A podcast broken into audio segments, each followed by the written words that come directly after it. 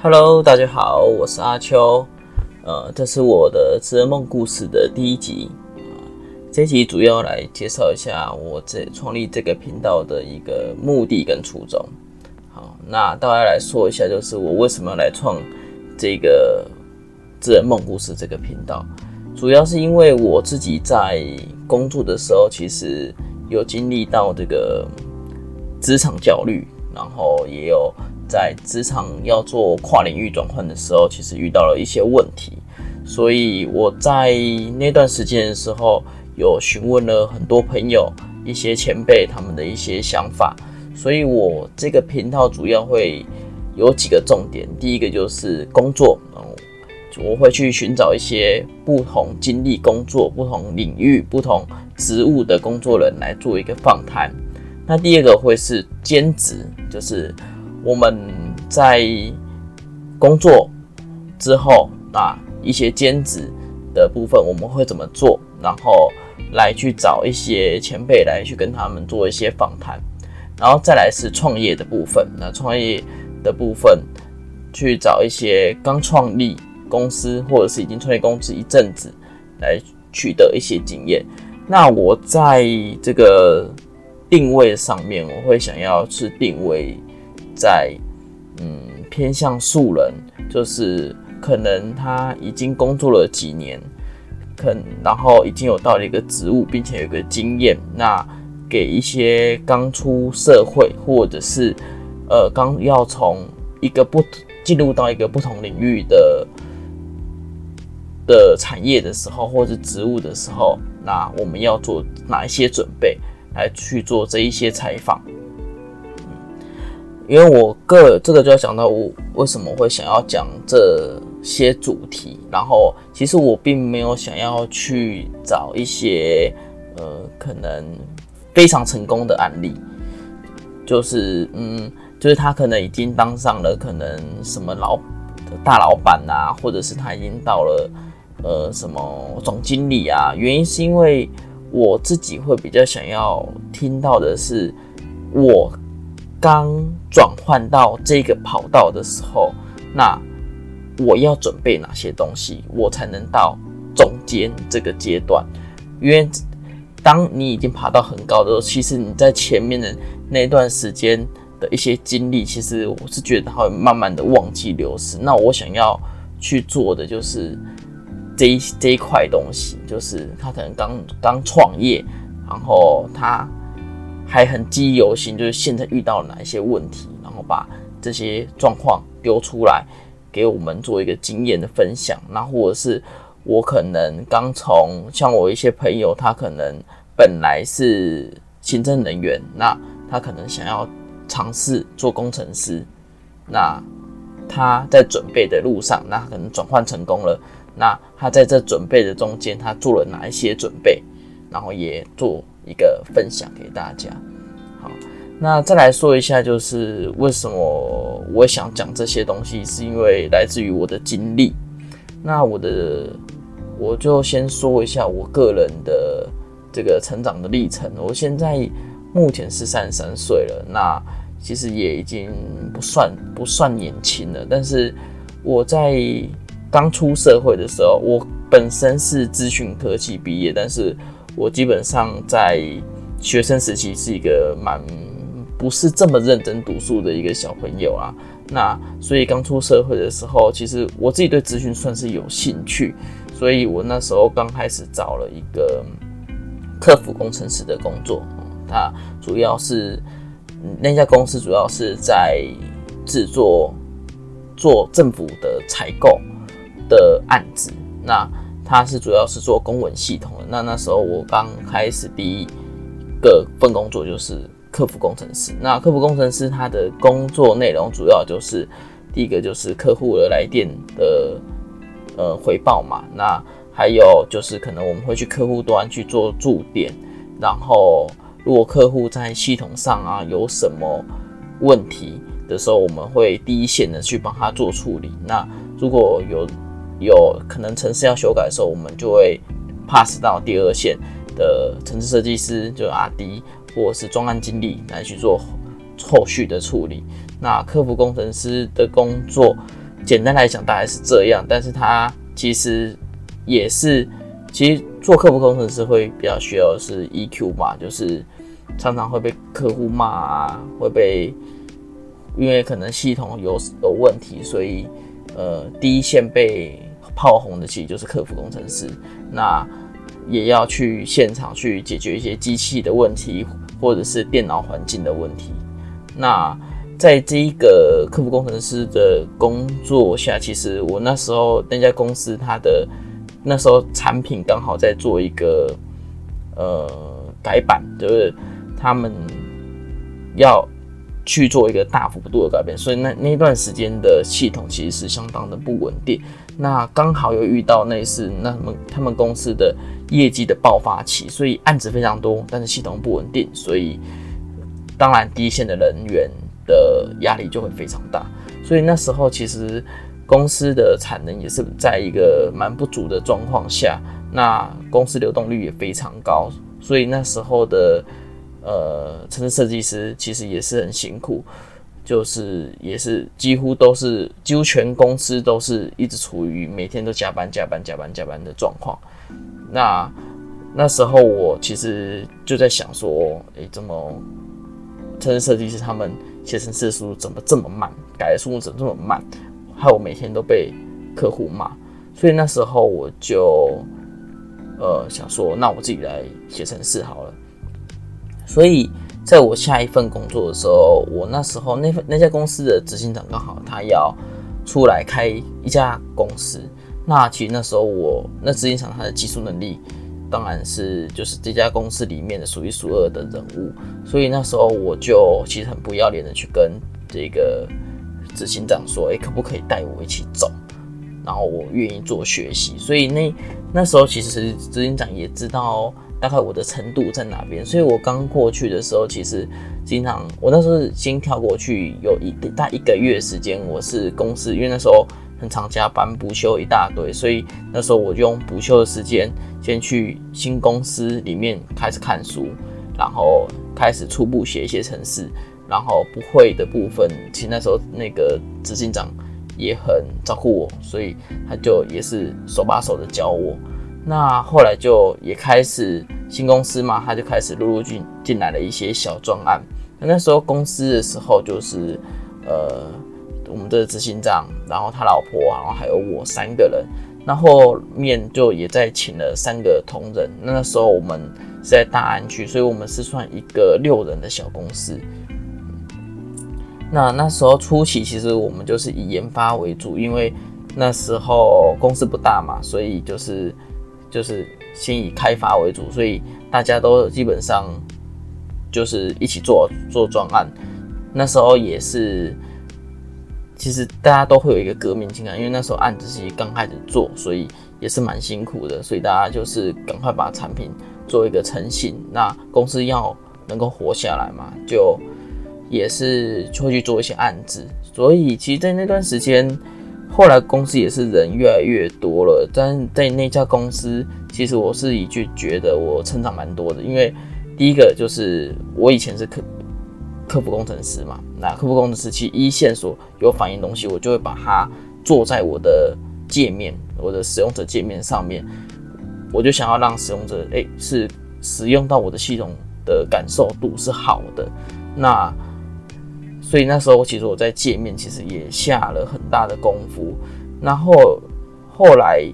呃实际专案在上的时候，因为系统刚开发嘛，所以其实有很多功能都要补。那我们就也是做了案子，也要让客户满意，所以那时候其实几乎也都是每天都在加班，然后不止要做可能城市设计师的工作，你也要兼着做客服的工作。那我是算是很早期进去的那个员工嘛，所以我对于那个政府这这块产业，我也是算是比较熟悉。对于那套那个公文系统，我也是算是比较熟悉，所以。我就也会偶尔担任像是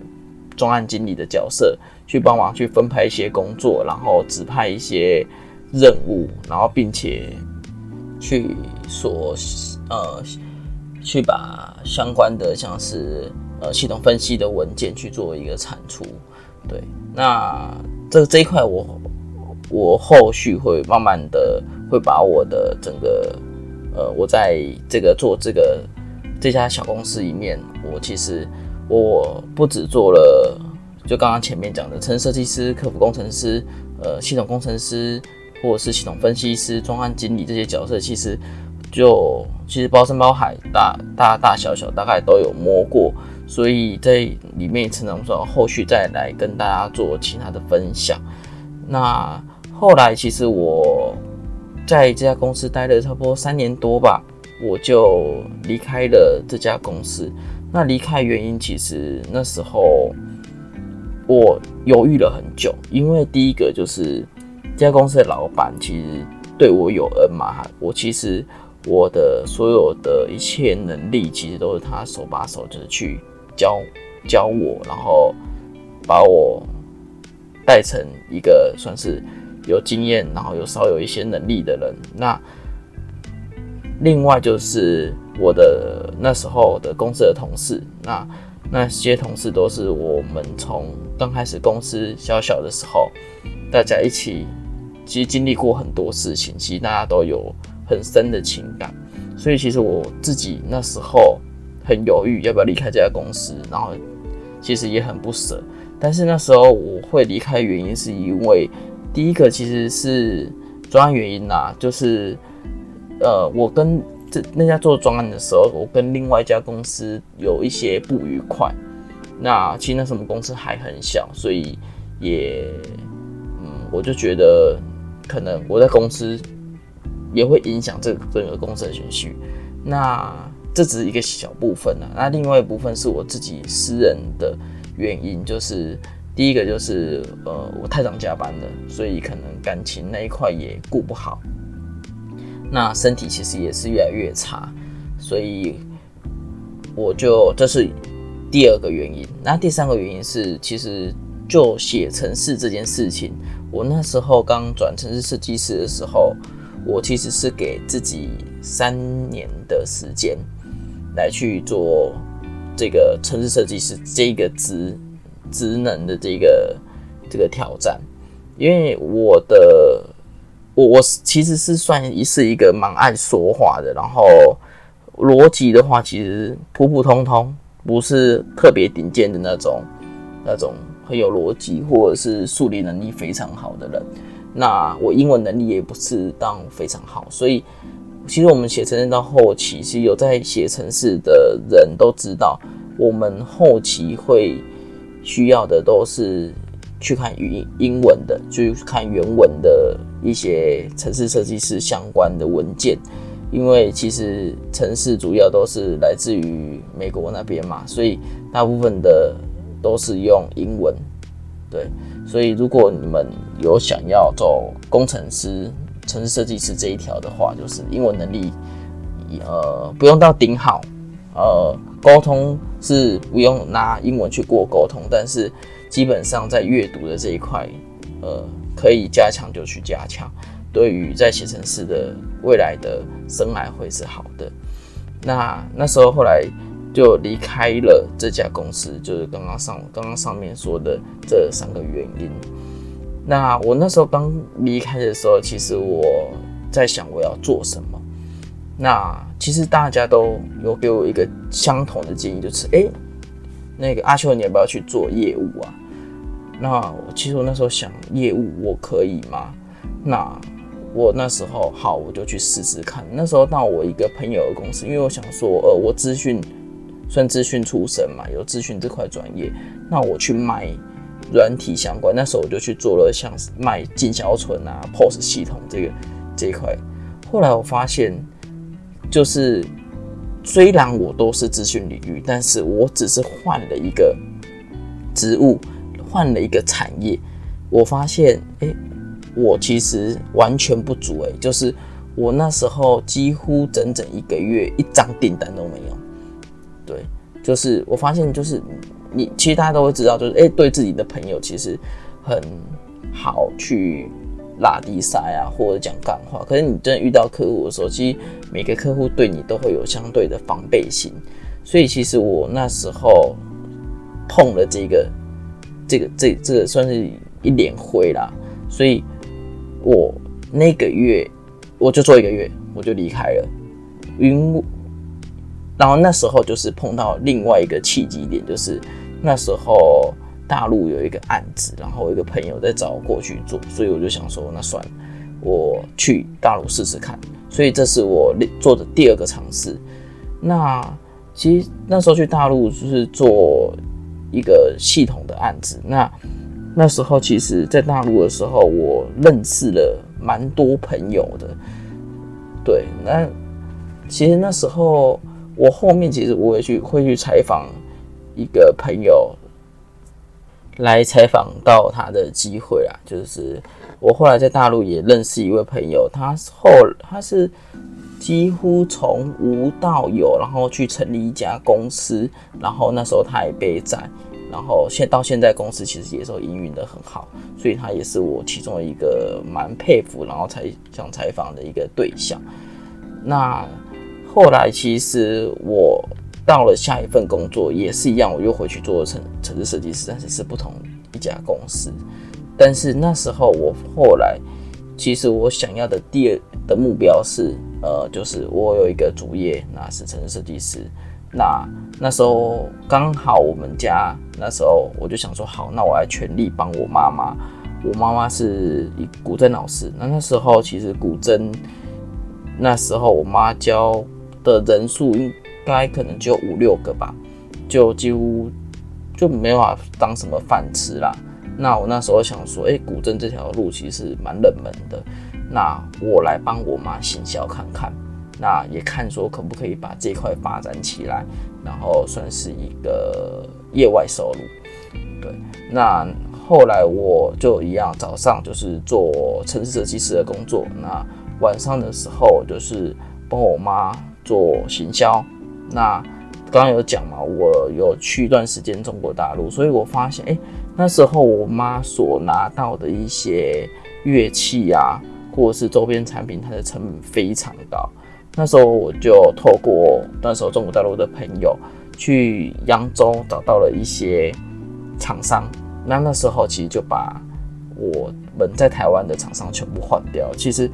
光做这件事情，它的利润大概就上涨了非常多。后来我发现，其实好像其实真的要赚钱是要赚一个资讯不对等的钱，就是我知道，但你不知道，然后。那，你如果透过比较多层的抽成，就像，就是你可能从大陆的公司，那又到台湾的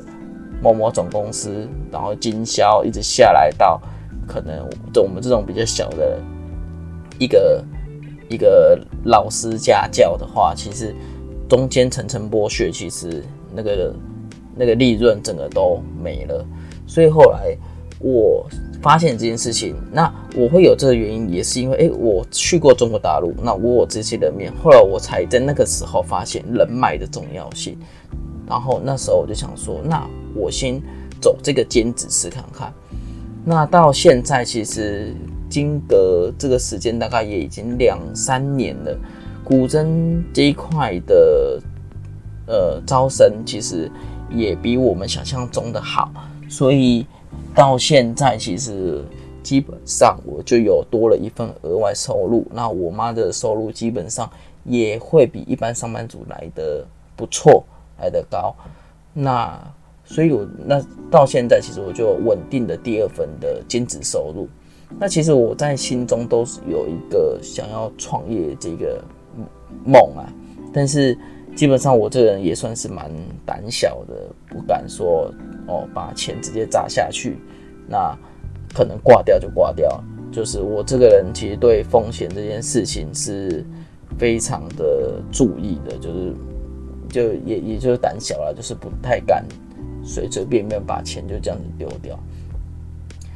那其实我现在，那我在这中间，其实我后来其实我很喜欢做一件事情，就是呃建立人脉，就是我很喜欢。去听不同的人去分享他的经验经历，然后也了解说，诶他在做什么，有没有机会做一些结合。后来其实我在这中间，其实慢慢的我还有做一些小兼职，像是呃，可能有人要发案，那我有认识一些城市设计师，他他们比我厉害，那我就把案子做中介的部分，然后我朋友可以赚到钱，我也可以赚到中介费用，所以我后来其实都主要在做经营人脉这件事情，然后来多增加一些收入。那在这中间，其实我也遇到了很多各式各样的人，可能有。他是做财经的，有的是操盘的，有的是可能他是做资讯的公司、批发的公司、电子商务的公司，或者是各种不同职业的人。那我就想要说，那我创立这个频道，我那时候听到那么多的经验，我把这些经验通通都分给想给大家。就像我刚刚分享的，如果你未来，例如说你可能是一个刚出社会的。年轻人，那你想要做工程师这条路，你肯定要准备哪那些那些东西？刚刚讲了嘛，英文能力，再来就是你的，你可能要走哪一个城市，那你要需要什么东西？对，然后透过像这样子的方式来分享给大家，或者是你想做业务，那你做业务的先前准备什么？那业务或成设计师，他领域也都很多，有的做政府机关的案子，有的是做产品的，有的是做做可能电子商务，或者是做国外的。那在不同的产业的职业里面，其实他所需要的东西又不一样了。那我想要透过像这样子的分享，让有需要的人他可以得到这些资讯，创业也是。哦，转职也是，兼职也是。